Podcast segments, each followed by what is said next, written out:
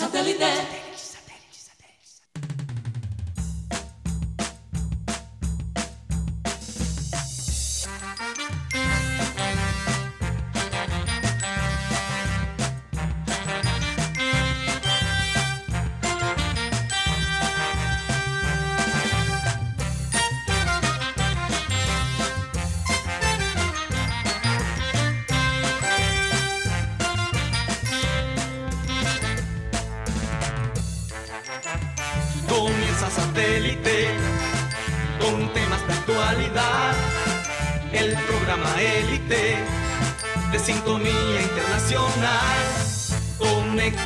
Satélite, al aire está Satélite, Satélite.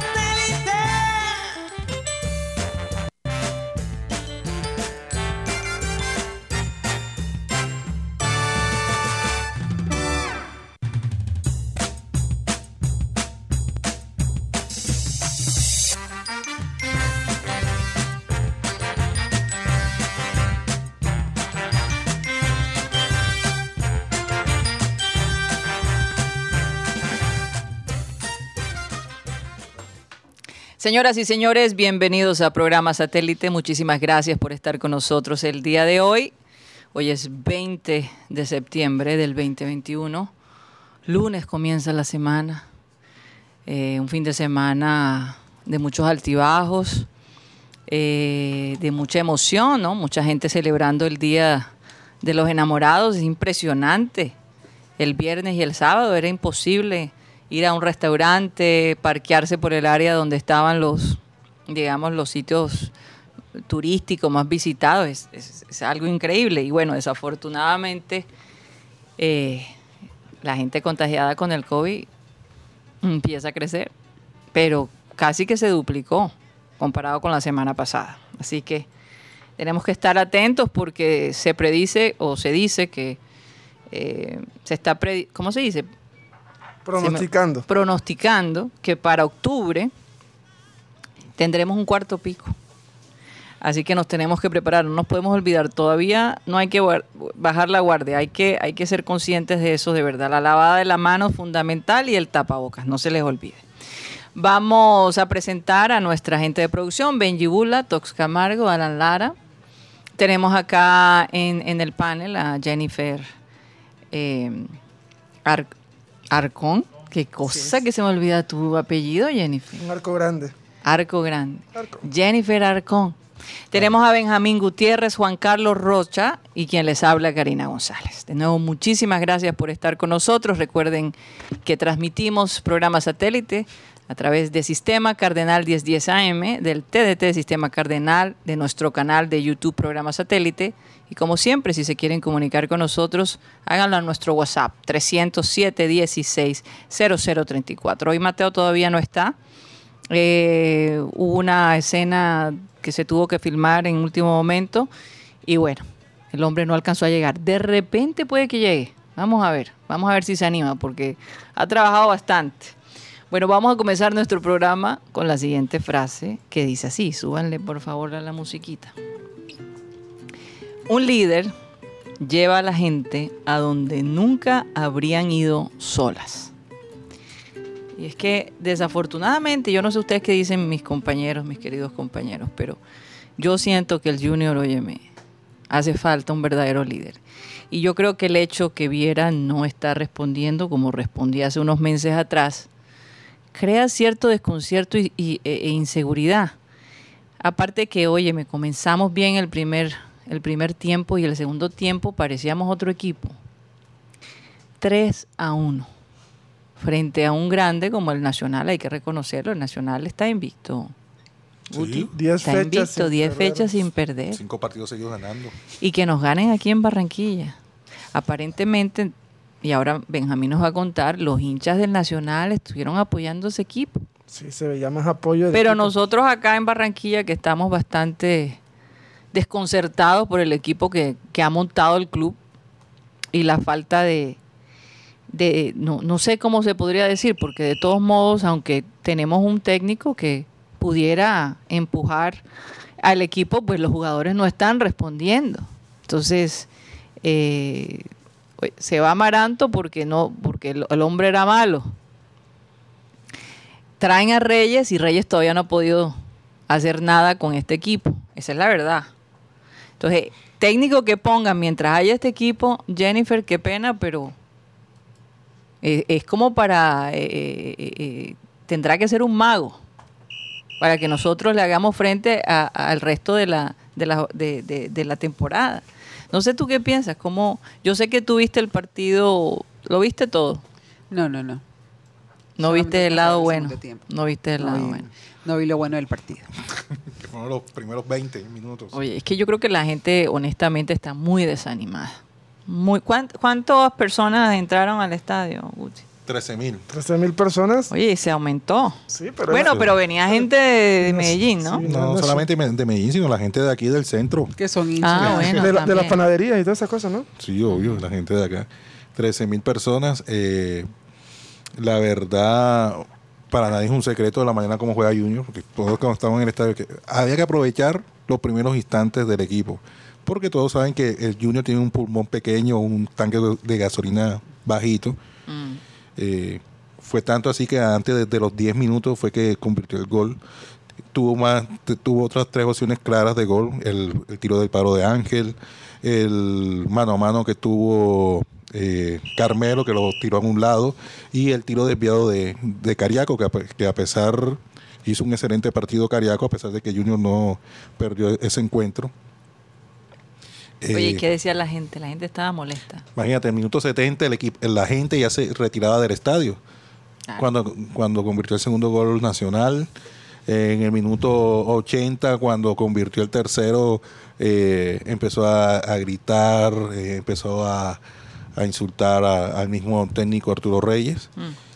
Tanto así que ayer el equipo entró en concentración previo para el partido de este miércoles, 8 de la noche, aquí frente contra Huila, ¿no? Contra Huila, un partido pendiente.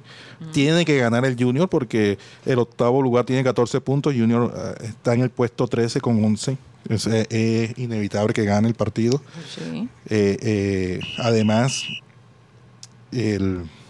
la manera como de estar insistiendo con los mismos, con las mismas y los mismos errores. Ya por fin Arturo modificó, hizo 4 cambios con relación a los concentrados. Me refiero que por lo menos ya tiene recuperado a Didier Moreno, sí, que ingresan Cimarra, Boca Negra y Biafara. Tanto así que salieron Fuentes, Rosero, Piedradita y el Barba Muñoz. Le digo el Barba Muñoz porque ese hombre vino, fue a pasear acá a Barranquilla. Lo trajo Perea, el volante, y el técnico Reyes no tiene en cuenta. Entonces, por lo menos Reyes, de la línea titular, sacó a 3 de la concentración. Uno cree que va a darle la oportunidad a Wálmer Pacheco. Wálmer Pacheco, que tiene que justificar los $700,000 que pagó el Junior por el jugador. Dani Rosero, que tampoco va a estar, y tampoco Gabriel Fuentes que recibió. ¿Y qué pasa con los jóvenes? Uno pensaría que de pronto... ¿Qué pasa con Cimarra? Que le hemos Cimarra lo llamó, uno creería que lo va a colocar de titular al lado de Homer Martínez, y no creo que insista con Dita. O sea, la pareja de ese tres sería Homer con Cimarra, y por izquierda Edwin Velasco, que ingresa también a por lo menos a la línea titular, porque ya estaba concentrado. Me contaron. Contado me han. Que el máximo dirigente dijo que no insista más. No entiendo por qué insiste con los mismos. ¿Y cuáles son las otras opciones? Los muchachos que no han... Pero que pruebe todo. Ahora, se supone que Arturo Reyes cree en la gente joven, en los nuevos proyectos. ¿Y qué pasa? Y hay un... ¿cómo se dice? Un dictamen o una sentencia. Si Reyes no levanta el equipo, ni que piense que va a continuar. Ajá, ¿y quién va a venir a reemplazar a Reyes después? ¿Quién coge ese enfermo? ¿Se terminará Grau? No, si Reyes no levanta el equipo, no es que le van a darle este campeonato. Van a dejar que termine este campeonato. Y si Reyes no termina bien este equipo por lo menos clasificado en los 8. Lo único que te voy a decir es que si no cambian la nómina que tienen, ni que traigan yo no sé a quién. Lo más seguro es que va a cambiar la nómina el próximo miércoles frente al Huila. Y eso es... No digo que se necesita otro tipo de jugadores para el Junior. Sí, jugadores sin alma. Que la verdad es que si quieren ser protagonistas tienen que meter... Tienen que invertirle plata al equipo. No, porque ya no hay oportunidad de meter a... Yo sé que no, pero al otro año. Sí. Pero es hasta descarado por parte de los directivos querer que el equipo esté en los primeros lugares cuando no hicieron una inversión importante. Entonces, también. No, y están enhuesados con una cantidad de jugadores también, que les están pagando un buen sueldo. Aquí lo que pasa... Juan Carlos Muñoz, ¿cómo es? Juan Camilo. José Carlos Muñoz, que tú le dices el barba y esto, pero si el técnico no lo pone a jugar por lo menos un rato para saber qué es lo que tiene, si es mal jugador o buen jugador. Sentado en la silla cualquiera es bueno. No, pero yo no lo digo por Reyes, no, yo lo digo es por Perea. Pero con Perea jugó varios partidos. El señor Reyes lo borró y después lo convoca y lo pone en una tribuna. Póngalo en la cancha que se da cuenta quién es bueno y quién es malo. No sé, la verdad es que técnico que pongan con esta nómina no veo que puedan levantar cabeza, sinceramente. O sea, y hay que esperar el otro año para que la política comience y entonces ver los jugadores que de verdad. Pero mientras que llegue el otro año hay que seguir peleando y luchando a ver qué sucede con este grupo, porque hay partidos todavía por disputar. Vienen 5 partidos que para mí son definitivos. Sí, hay 10 partidos. Si 5 partidos, Junior gana 5 partidos, tiene posibilidad de clasificar todavía. Y son equipos muy no fáciles. Pero viene Huila. Después viene Río Negro. De visitante. Después viene Bucaramanga. No, Patriotas. Bucaramanga. Aquí Patriotas en Barranquilla. Bucaramanga de visitante. Y Jaguares. De aquí de local. Por eso, son 5 partidos accesibles. Supuestamente. Recordemos que esos partidos, por decir con equipos de media tabla para abajo, son los que siempre le complican el camino a Junior, así que no la tiene fácil.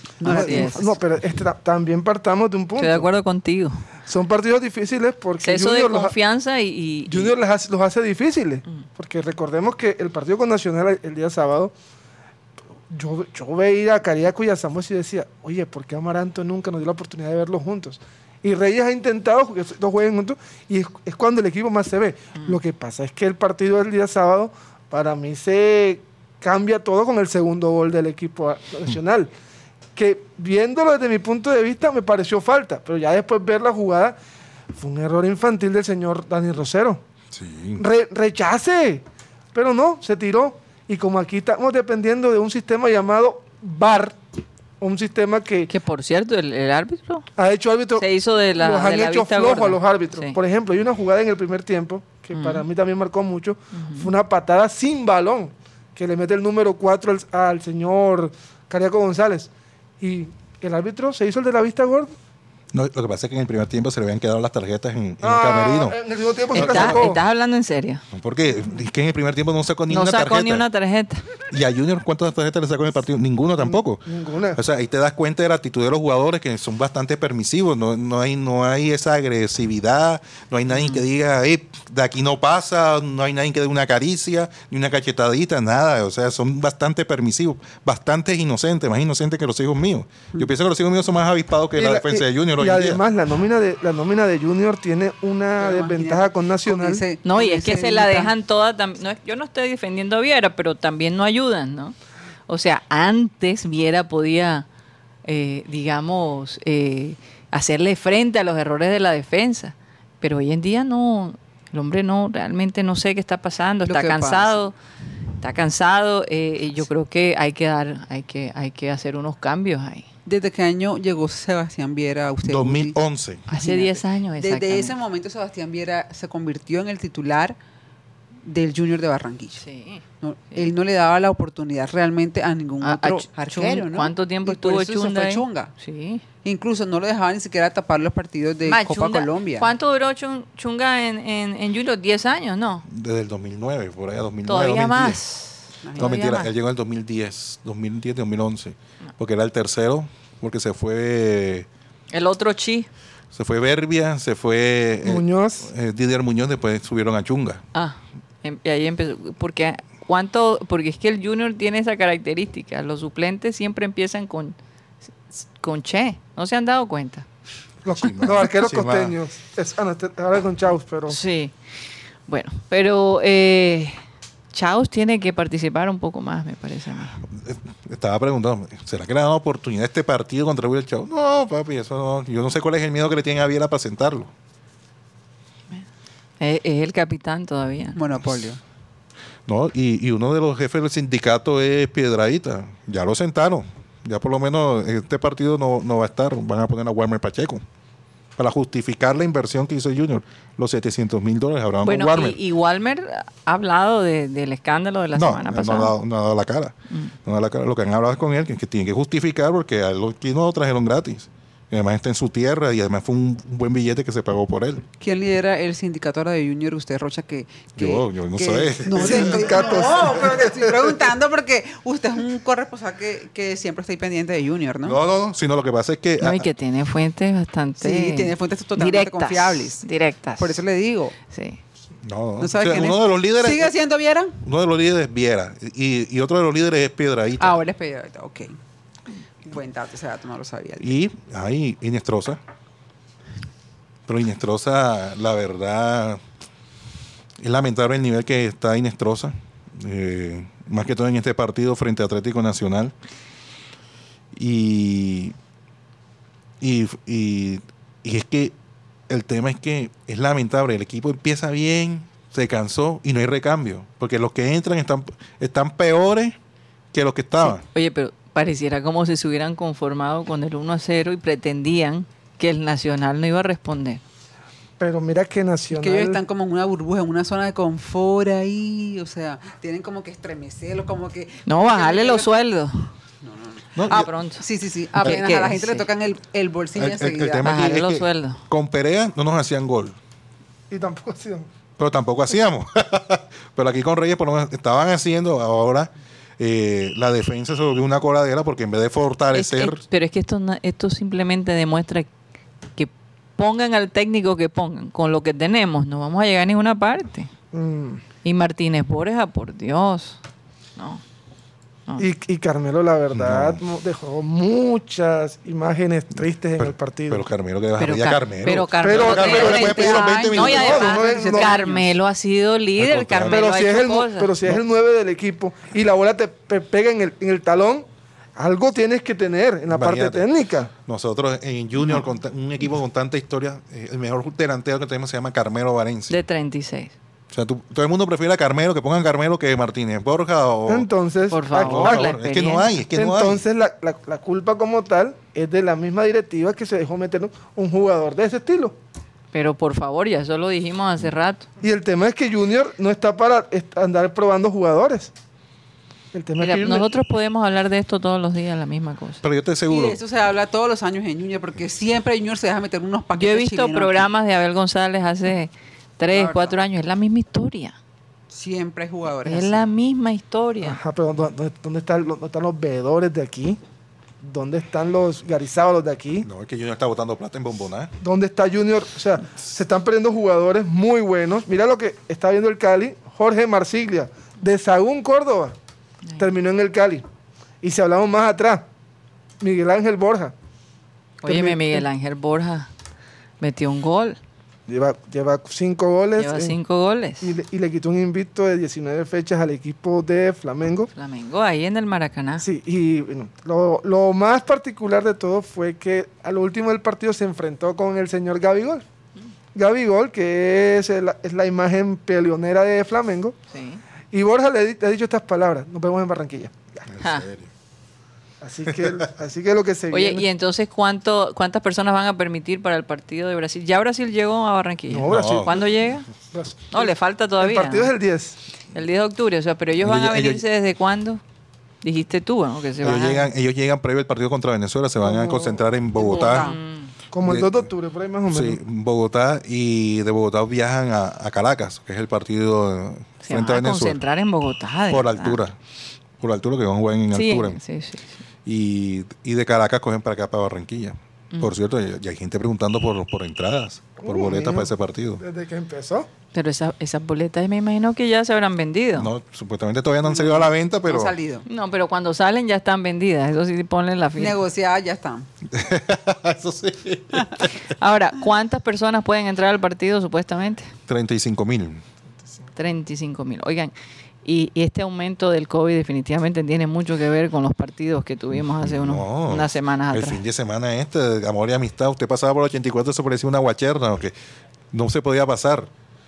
En el 84, por la 8. En el mismo partido que vimos con Chile, la gente sin tapabocas. No, es que aquí no hay control. Aquí después la Secretaría de Salud, que hay que cuidarse, pues si no pueden los controles. Y 363 casos el día de ayer. Es que eso no solamente está ocurriendo en Barranquilla, sino también en todo el departamento del Atlántico, porque es muy triste ver, por lo menos este fin de semana tuve la oportunidad de estar en Baranoa y en Polo Nuevo, y muchos conciertos, mucha gente estuvo en Santo Tomás, en Baranoa, en conciertos, las personas sin tapabocas, conciertos totalmente llenos. Yo vi un video de una discoteca aquí bastante conocida, oye, la cantidad de gente que había, porque había un concierto el día, creo que fue el sábado. El viernes hubo uno de vallenato. Sí, el viernes también hubo uno aquí en Barranquilla. ¿Y el sábado no fue de salsa? El sábado de salsa, sí. Y la gente sin tapabocas. Sí. Y la troja llenísima el fin de semana. Sí, todo. Sin control, o sea, ya no hay control porque antes no hay distanciamiento. Había un número, un aforo permitido. Ya ese aforo se acabó. No se acabó. Antes no se podía bailar, ahora se baila, se brinca, se salta encima de las mesas y todo. Porque anteriormente había más el control. ¿Y por qué tú brincas y saltas en las mesas, Rocha? No, yo no, sino que yo observé este fin de semana. Él dijo, antes se podía. Brincaba el verbo pasado, porque recuerda que a usted le gusta bastante ese tipo de comportamientos en los estaderos, Juan Carlos. Uy, ¿cómo va a decir que, oye, él es el rey de la fiesta Rocha, siempre. Porque Jennifer te dice usted. Ah, no, es que siempre no, como una costumbre estar al aire. Sí. Pero tú tienes algo que ver con el interior, Jennifer. A Rocha le gusta bailar bastante. Él es el alma de la fiesta. Sí, y la sirena y todo, Guti. No sé cuál es. La sirena. Bueno, pero de verdad que no podemos bajar la guardia. Hay que... Esto nos viene un mes de octubre complicado. Sí, por lo menos. A lo mejor Satélite va a tener que volver otra vez a los tapabocas. Aunque, bueno, todos estamos aquí, por lo menos el panel, todos estamos aquí vacunados con los refuerzos, como quien dice. Pero Jennifer, tengo entendido que el Transmetro también se unió al paro de buses el día de hoy, de transporte. Bueno, precisamente en estos momentos acaban de reactivar el servicio, hace un minuto, acaban de reactivar el servicio porque ya se está totalmente despejada la vía, la Troncal Murillo, y también a la altura de la Circunvalar, ya todo eso, la policía dio luz verde para que empiecen a circular nuevamente el servicio de Transmetro, y también supongo que van a estar otros servicios de buses como Empresa Sobusa, La Carolina, que está... Sobusa estaba afuera, ¿no? Sí, porque Sobusa fue la más golpeada por el atentado del... Y Cochofal también. Cuchofal.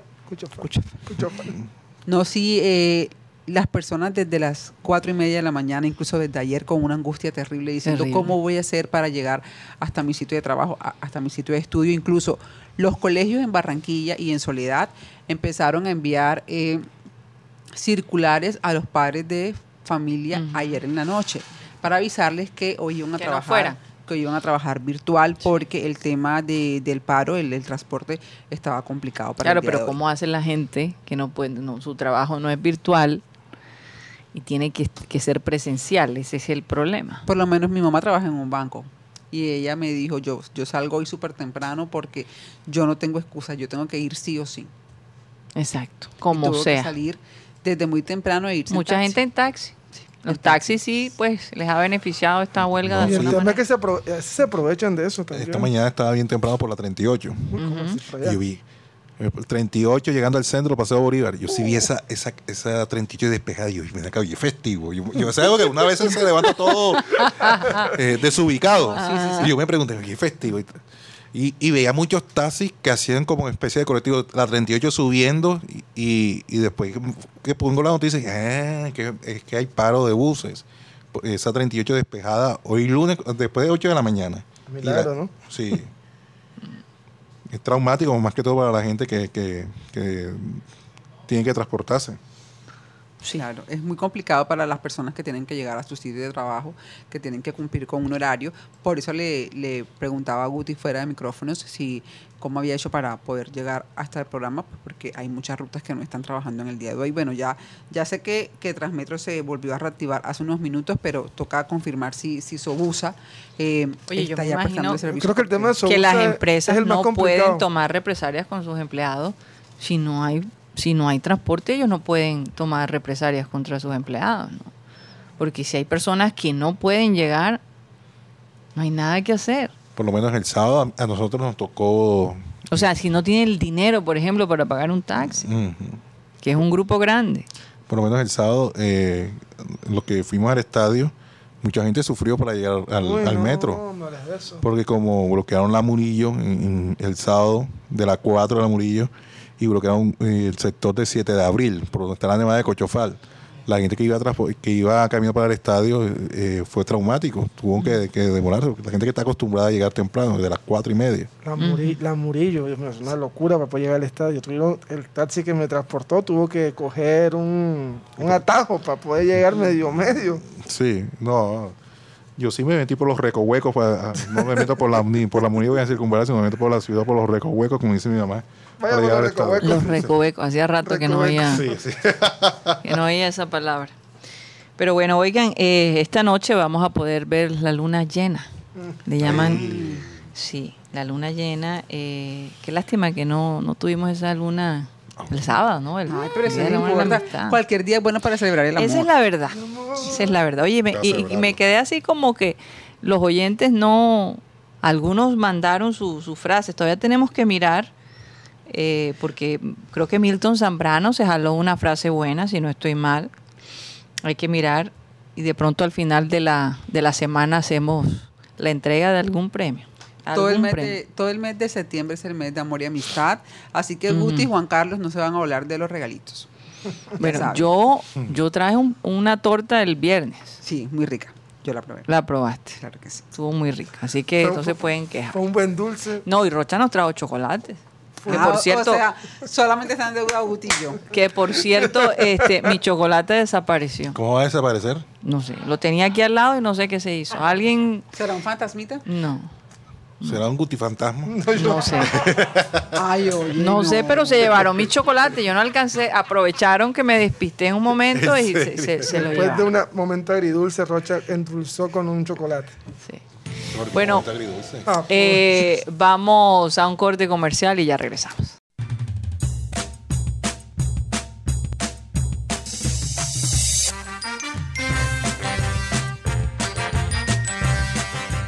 Continuamos en Programa Satélite, que se transmite a través de Sistema Cardenal 1010 AM. Y bueno, quiero enviar un saludo a toda la gente de la producción de Cuero de Caimán, que ya hoy... Bueno, desde ayer se fueron algunos a la ciudad de Bogotá. Juanita Omar, Amparo Conde, Jorge Herrera, Dios mío, se me va a escapar, Emerson Rodríguez. A ver, se me olvidan. Ayúdame, Rocha, ¿tú te acuerdas? Dios mío, en este momento. Ismael Barrios estuvo con nosotros. Bueno, hay una lista de personas, la gente de producción, fueron unos chicos maravillosos. Óyeme, cuando nos despedimos todos tristes, porque de verdad que se logró una unidad muy grande. Mateo Gueidos, por supuesto, ahí estuvo dirigiendo junto con Jorge Herrera. Cyril Gueidos, Sarita Gueidos también estuvo muy involucrada, toda la familia. Oye, mira, Sarita también tiene unas fotos. ¿Ah? Sarita me tiene una foto. Sarita te tiene una foto. Es que Rocha participó como extra también. Sí. Sí, la semana pasada estuvimos ahí como invitados y tal. Fue chévere. Un poco. ¿Qué tal, Rocha, tu debut? ¿Cómo fue tu debut? Bien, lo que pasa es que no me dejaron expresar como soy yo. O sea, que dejes interpretar tu propio papel. Él nada más se expresó con la risa. Tuvimos que decir, Rocha, no te rías tan duro. Quería interpretar su Oye, pero papel. Qué experiencia tan increíble. También descubrimos lugares maravillosos aquí en la ciudad de Barranquilla, que ya les hablaremos. Yo voy a dejar que Mateo les cuente anécdotas, de verdad. Yo les digo algo. cuando tú estás detrás de cámara y te das cuenta de ese esfuerzo que hacen los actores, el estrés que se siente, ¿no? La presión sobre ellos, pero también los escenógrafos, los que coordinan todas las cosas, ¿no? La gente que coordina los alimentos, que lleguen a tiempo, los camarógrafos, los que iluminan. No, es una cosa de verdad increíble. Sara González y Nicolás Renovicki también estuvieron allí presentes. Moisés Gallo, tremendo, un abrazo para él. Y bueno, yo sé que me quedé corta, tengo una lista larguísima de agradecimientos, pero un abrazo fuerte para todo ese equipo maravilloso que de verdad esperamos poder trabajar con ellos en un futuro y seguir adelante. Bueno, vamos, Juan Carlos Rocha, saludar a toda la gente, porque los oyentes muchos me dijeron, espero que compartan algunas fotos de la producción de la semana pasada. Vamos a ver si se puede, vamos a ver qué dice el director, Jorge Herrera. Bueno, Juan Carlos Rocha, cuéntame, ¿quién ha estado ahí activos en el chat? Yolanda Mengual, hola, ese Junior es un desastre, lo dije que perdía 3-1, no soy anti-Junior, sino que soy realista. No, Yolanda dijo 3-1. Yolanda Mengual. Wow, ajá. Digo, no soy anti-juniorista, sino que soy realista. No tenemos ni directivos. Saludos también para Héctor Sierra, que está en sintonía. Todos llevaron pudín ahí con Yolanda. Sí. Luis Felipe Caballero Salazar, saludos a todos en sintonía con Satélite y lamentable esa defensa. Deportivo Tapita, queda pequeño. Yo, Enrique dice, buenas muchachos, triste en todo lo que pasa en Barranquilla, desde el Junior hasta la seguridad que sí se vive en nuestra ciudad. También para Juan Carlos Gómez, a todos panameristas, saludos a este maravilloso programa. Lucho Rodríguez, también saludos. Raimundo Villa Rivera. Estuvo bastante activo Raimundo. Sí, Raimundo. ¿Qué dice Raimundo? Raimundo por lo menos nos dice, Martínez Borja no es jugador para Junior, lo he venido diciendo, uno de los comentarios que coloca. Matilde Irene Chacón, si nosotros los hinchas sabemos que los equipos pequeños le dan los partidos a Junior, ¿por qué no se preparan para jugar con esos equipos de mejor manera? Orlando Camargo dice, Jaguares no debe ser considerado un equipo fácil. Ojo, mucho ojo. Alfonso Coronel. De acuerdo. Alfonso Coronel dice, estoy que le retiro mis afectos a este Junior. Así estamos muchos. Henry Torregrosa dice, no joda, no hay más técnicos para Junior. Que traigan al pibe como técnico. Ay, no. Desde Puerto Rico, Julio Rodríguez. Una labor para Superman. Julio Rodríguez desde Puerto Rico dice, Puchero, Cimarra, Martínez, Velasco, pruébelos. El Guti tiene razón, al Muñoz que lo pongan, si es malo, él mismo se saca. Nicolás Acosta, saludos. Iniciando semana, estoy intentando ignorar totalmente a mi Junior. Qué tristeza, Dios mío, qué tristeza. Y por acá, Renber Muñoz, saludos al Grupo Satélite. ¿Los jugadores del Junior no les dará vergüenza cobrar la quincena? No creo. No creo. No, si no les da vergüenza tomarse los traguitos. Oye, mucho si no menos le da vergüenza a James, que en este momento no está haciendo nada y le pagan 200,000 liras semanal. ¿Ah? Y el Everton ya está aburridísimo. El hombre se va para Qatar, ya está confirmado la cosa. Irá sí. Al Al Rayyan. ¿Dónde? Al Rayyan, equipo dirigido por Loro. A rayar por allá. No, al Rayyan. ¿Oyeron a Guti lo que dijo? ¿Qué? Se le salió. Déjame terminar, hombre. ¿Cómo fue que dijiste? No, oye, déjame terminar. Lore Blanc, que es el técnico del equipo. Lore Blanc, el equipo de Al Rayyan, sí. Este equipo Al Rayyan fue fundado en 1964 y ha tenido más de 7 títulos de la Liga Qatarí. ¿Por qué te ríes, Rocha? ¿Qué pasa? Modazo que tiene Guti. Es que yo creo que desde que se sienta al lado tuyo las cosas han cambiado. Bueno, algo se pegó allí. Recordemos que hablando de... Rocha decía sobre el tema de Quintero. Uh-huh. Y les tengo una información. Es que Quintero no ha dejado de entrenar con el Medellín. Quintero está entrenando con el Medellín y ha sonado para 3 equipos. Medellín lo quiere porque él es hincha de allá. Uh-huh. Gremio, equipo que se ha convertido en una colonia colombiana, porque está allá Hamilton Campaz, Miguel Ángel Borja, y quieren a Quintero, y el equipo River Plate. quiere a Juan Fernando Quintero porque necesita un jugador de ese estilo, porque Jorge Carrascal lastimosamente no ha dado el chicle al nivel que necesitaban para el equipo. Así que esperemos la próxima semana o semana y media tener la convocatoria de Colombia y tener a Juanfer Quintero y probablemente a James Rodríguez. Es que el requisito es que él esté jugando, ¿no? Sí, pero yo hago una pregunta y el doble estándar que se maneja en Colombia. Y espero que mis compañeros me acompañen, o lo voy a decir. Ponga ahí la música. Cuando Maneli Torres se fue al Al-Shabaab, ¿qué dijo la prensa bogotana? Ay, María, hombre, este jugador se va a perder para la selección, allá no lo va a ver ni la mamá, dijo y eso lo metió el pibe. Ahora, en estos momentos, se va James Rodríguez para Qatar. Y eso le costó el Mundial a Maneli. Esa decisión le costó el Mundial a Maneli. Pero lo convocaron estando en Qatar, estando en Arabia, lo convocaron. ¿Y qué dicen ahora que James se va? James necesita jugar, no importa la liga que sea, donde sea, pero que juegue. ¿Pero y dónde juega Cuellar, ¿dónde está jugando? ¿Dónde juega Quintero? O sea, entonces, aquí tiene que ver mucho... O sea, que juegue en algún lugar, pero que juegue. Sí, el criterio del técnico y el conocimiento del técnico, porque si Cuellar juega en Arabia, pero no hubiese jugado en Flamengo con Rueda, no lo convocan. Oye, una pregunta, y si James juega allá en Qatar y es un desastre, ¿todavía lo van a convocar? No, sí que obvio que sí, van a convocar a James. No importa que... Eso lo veremos aquí ahora en octubre, aquí. Frente a Brasil y frente a Ecuador. Yo no creo que sea tan rápido como octubre. No, yo no creo. La verdad, yo no creo. Es más, por lo... No sé lo sea. Vamos plata. ¿Tú por qué eres tan osado que me vas a invitar a apostar plata, Rocha? No, se va a apostar. Bueno, vamos a apostar, Rocha, vamos a apostar. Lo que voy a decir es que... Pero sin plata, mire, simplemente por el gusto de uno decirte... Las cosas cambiaron, porque si el técnico no fuese el profesor Reinaldo Rueda, de pronto uno dice, lo van a llamar.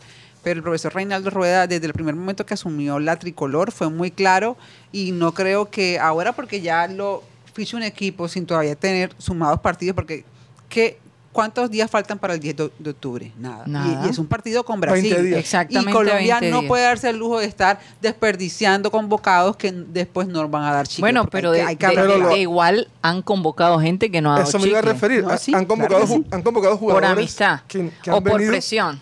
Como Alex Mejía. Que han venido a jugar, han venido a la selección, pero como que tienen comprado un puesto en la banca, porque ni los llaman, ni los meten. Ahora, es que imagínate si James lo llaman y no está jugando en ningún equipo. Y además de todo lo que ha dicho de Rueda y de la selección Colombia, eso a él es lo que lo ha alejado mucho de la selección, porque ha sido muy indiscreto y los muchachos los jugadores no están contentos con sus declaraciones tampoco. Sí. James no es querible en la selección, no es querido. Yo me doy cuenta en los comentarios por dos factores. Cuando Falcao mete un gol y pone sus redes, tú ves que los 11, 12 primeros comentarios son de compañeros del equipo, por ejemplo. De la selección. El que más comenta es Wilmar Barrios. Ah, fíjate. Cuadrado. Claro que sí. Que por cierto, Cuadrado, wow. Juventus, ¿cómo quedó Juventus? 1-1. Pero Cuadrado está muy cerca de ser renovado hasta el 2024 con el equipo de Juventus. Oye, pero es que dicen que la Juventus desde los años 60, ¿no? No estaba... En puestos de descenso. En puestos de descenso. O sea, la ida de Ronaldo, mejor dicho. Es que, que Ronaldo, Cuadrado... Juega de lateral.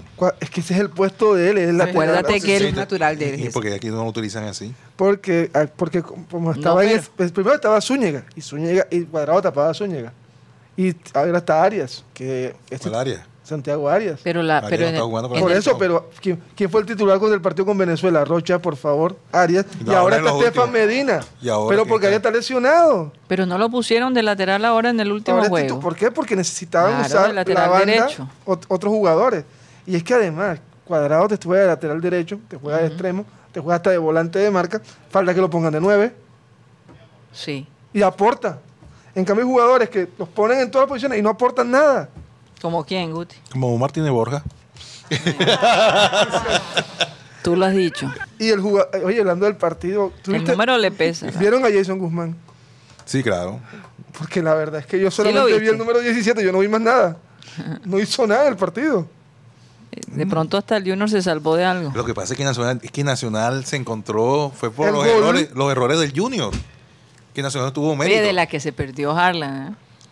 Porque ese se hubiera dado un gustazo. Pues sí, pero gustazo se dio Harlan este fin de semana. Porque él cumplió años y cumplió años su novia Melissa Cuadrado. Y eso en las redes no dejaron de publicar videos y fotos juntos en su cuarto, mejor dicho, todo. El amor. ¿Y tú lo sigues, Jenny? No, a la novia. Ah, pero no la sigas, Jenny. Nacional tenía 6 años y 9 meses que no ganaba en Barranquilla. Sí. Buen dato. Fíjate. Oigan, las farmacéuticas Pfizer y Biotech ya dijeron que definitivamente después de las investigaciones con respecto a si los niños de 5 y 11 años se deberían vacunar, ya dijeron que los resultados fueron muy positivos. Así que de pronto en Colombia podrán vacunar a los niños de 5 a 11 años, que es un gran alivio, ¿no?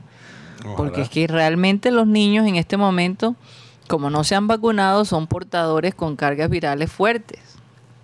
Y aunque recuerden, aunque usted está vacunado, si una persona no vacunada está cerca de usted, la va a contagiar. ¿Sabe la que va a contagiar? Ese tema de los niños, bueno, por lo menos uno ve a muchos niños que salen con sus padres, y en especial niños de brazos. Por lo general, la gran mayoría de niños que uno tropieza en los buses, en las calles, están sin tapabocas. Porque, bueno, lo digo en el caso particular de mi casa, tengo un sobrino que tiene 2 años y él tiene muchos tapabocas, pero él no los resiste. O sea, él es muy difícil. Es muy difícil que el niño tenga el tapabocas, y por lo menos en las estaciones de Transmetro veía una señora que tenía el niño, no, pero póngase el tapaboca, pero es que es difícil porque es que es un niño pequeño. ¿Cómo haces tú para...? O sea, los niños no aguantan tener ese tapaboca ahí todo el tiempo, que les cubre su carita. Muy incómodo. Es muy complicado. Sí. Lo mejor es que los niños de esa edad evitar ir a lugares donde haya mucha gente realmente. Te toca ahí manejarlo, pero ¿cómo hace un niño de 2 años no llevarlo al parque a jugar? Y los niños que retomaron clases presenciales también han sufrido mucho, porque he escuchado a muchas amigas que sus hijas el primer día de clases llegaron tristes diciendo: mami, tengo unas ganas de abrazar a mis compañeritas y la profesora nos dijo que no nos podemos abrazar con nadie. Sí. Y tampoco pueden compartir comida ni nada, o sea, tienen que comer cada de lejitos, guardando distancias. Eso es doloroso. O sea, claro que no pueden jugar. Entonces, ellos también han sufrido mucho, los niños, con este tema de la pandemia. El secretario de Salud de aquí de Barranquilla, Humberto Mendoza, ha manifestado que el 88% de los 363 contagiados reportados en Barranquilla no están vacunados. Que por eso es el índice alto. Esa es la pandemia de los no vacunados. Es que ese es el cuento.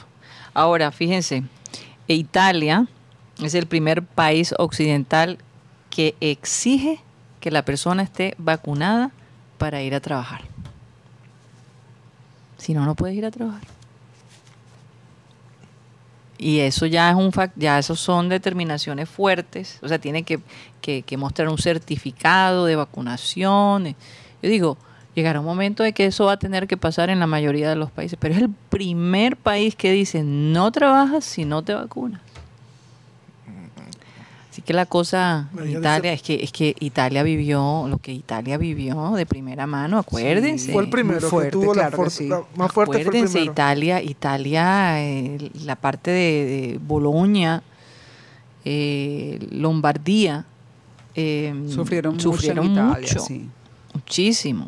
Así que ellos se toman esto muy en serio. Yo creo que va a llegar un momento, por ejemplo, California, creo que va si no que Tony Avendaño me lo confirme, pero ellos van a exigir el certificado de vacuna para poder ingresar al estado de California. Algunos estados, tú sabes que cada estado se maneja de manera independiente, ¿no? Hay leyes federales que es para todo el mundo, pero hay las leyes también del Estado. Y contra esas no se puede hacer nada. En la Florida, por ejemplo, el despelote que se está viendo es algo increíble. El cuento de que ellos no quieren usar tapabocas es bastante caótico. Inclusive la gente que te atiende en cualquier restaurante, en cualquier... tú no les puedes exigir como empleador que ellos usen tapabocas. Imagínate. Así que bueno. No sé a dónde vamos a ir a parar, la verdad. Bueno, hablemos un poco de la Champions, Guti. Yo sé que el fin de semana hubo... Europa, no, el fútbol europeo. Del fútbol europeo, sí, bueno, sí. El Champions sí, regresa entre 15 días. Así es, de Europa League. Bueno, el primer nombre que vamos a hablar es el Luis Díaz. Luis Díaz, 5 goles, 1 asistencia, máximo goleador de la Liga Portuguesa. Ya tiene su barra que canta y todo. Y lo que vemos a Luis Díaz, lo dije hace como dos meses, que la Liga Portuguesa la estaba quedando pequeña al señor Luis Díaz, pues pareciera que cada vez vemos a Luis Díaz que se está tomando ese rol de figura importante, de decir, yo soy la figura del equipo, yo soy el crack colombiano del momento, y el hombre no le ha quedado grande. El hombre en Porto es figura fundamental. Es más, habló Pepe, y no Sánchez, sino era el jugador que estuvo en el Real Madrid, y dijo, qué importante es tener jugadores de esta jerarquía y con esta personalidad, porque mira, bajarse del avión después del partido con Chile y enseguida irse a jugar un partido con Sporting de Portugal, que es el clásico, eso demuestra la categoría y el profesionalismo de Luis Díaz, y que saber para dónde va. Estaba feliz el hombre cuando celebró su gol. Y algo que pasó en el estadio. Sí, eso te iba a decir. Un aficionado tenía la camiseta del Junior y lo mostraron en la... No puede ser, qué belleza. Sí, lo mostraron en la transmisión de televisión donde Lucho marcó el doblete.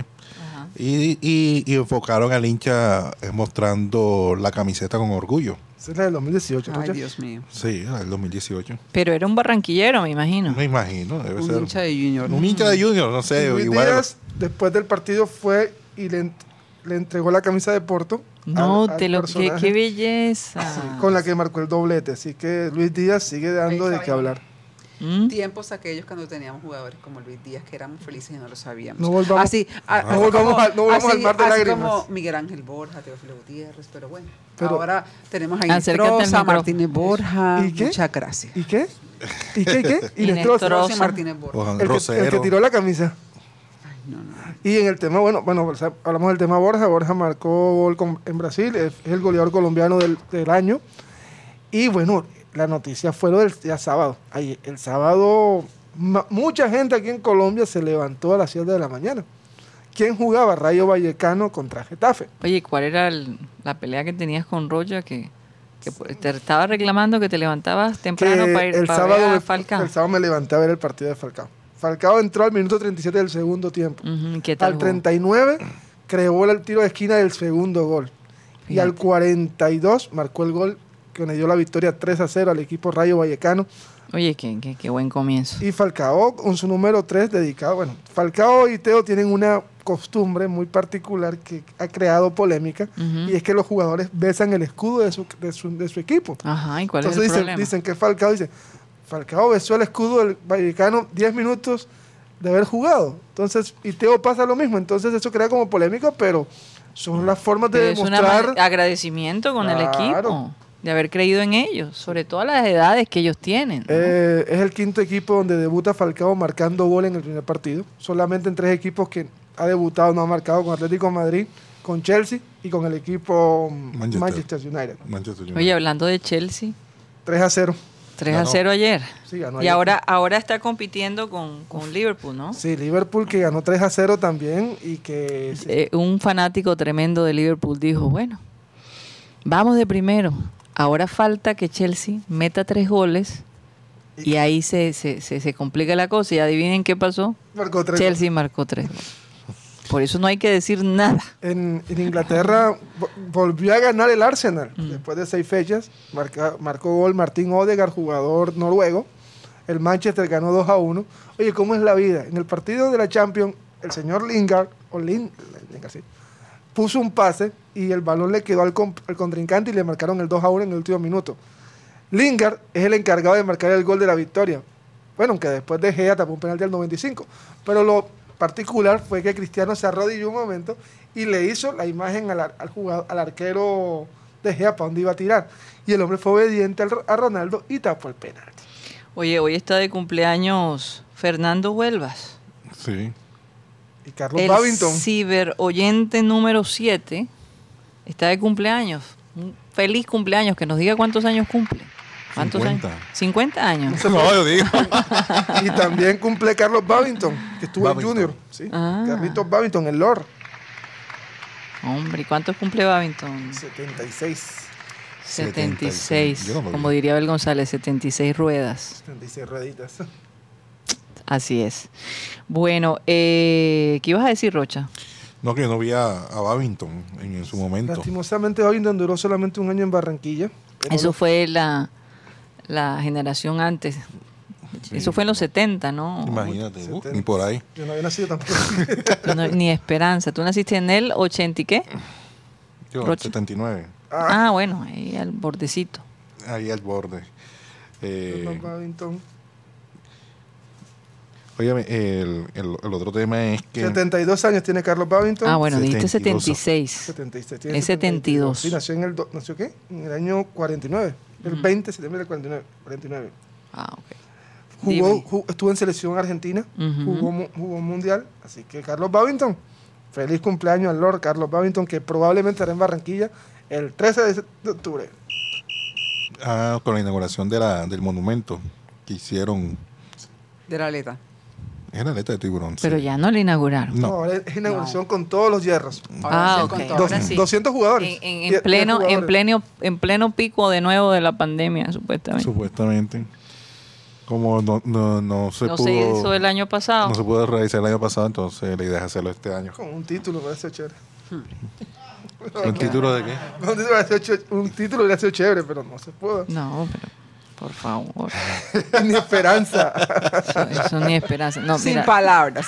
La verdad es que la gente está molesta. ¿Esa risa qué? Oye, esa es la risa de Rocha. No. Esa es una Rocha dice que él no la reconoce. Sí, es el Joker. Es el Joker. Oye, ¿sabían que la estrella de boxeo Manny Pacquiao se va a lanzar a la presidencia de Filipinas en el 2022?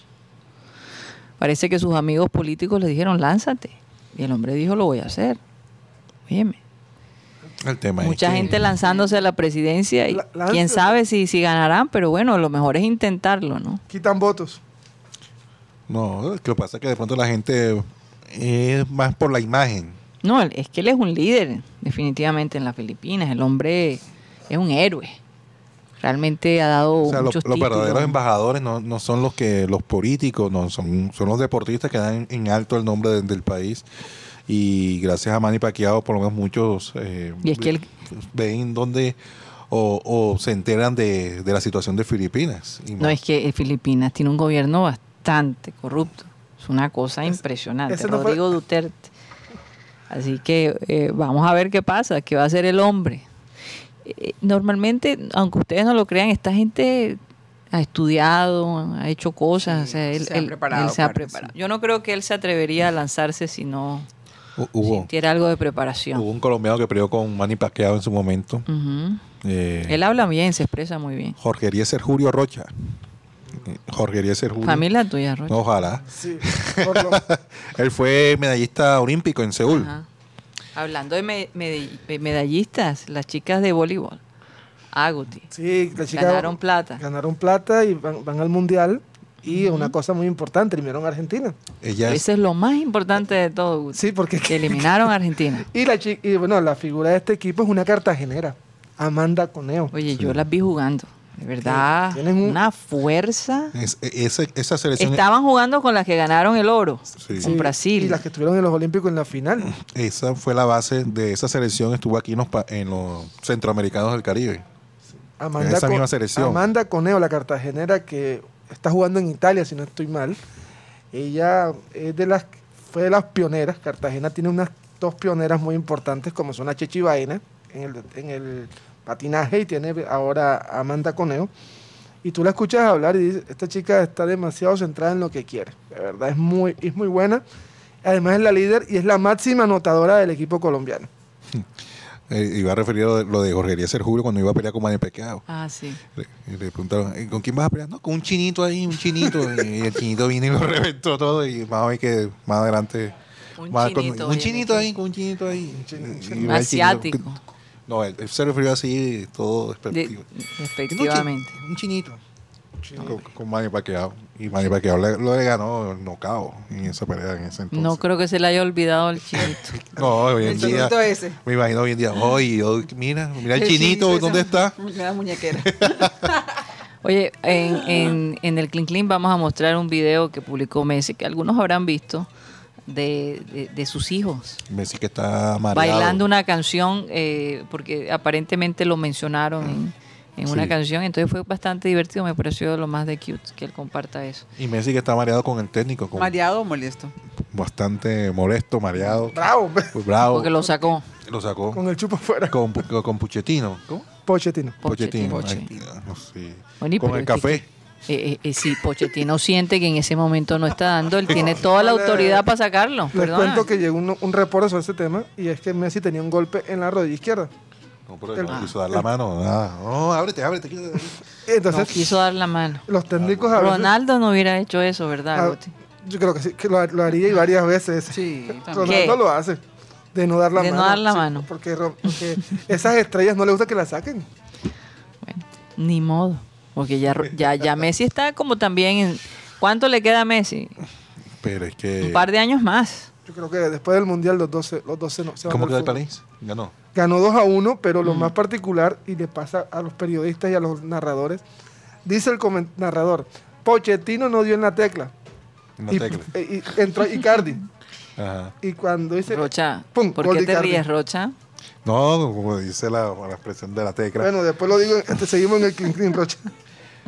Oye, ¿qué ibas a decir rápidamente, Rocha? No, que lo que pasa es que, porque hay muchos aficionados que siguen a Messi, siguen a Cristiano, que por lo pronto están disfrutando más los aficionados de Cristiano, los seguidores de Cristiano, que los de Messi.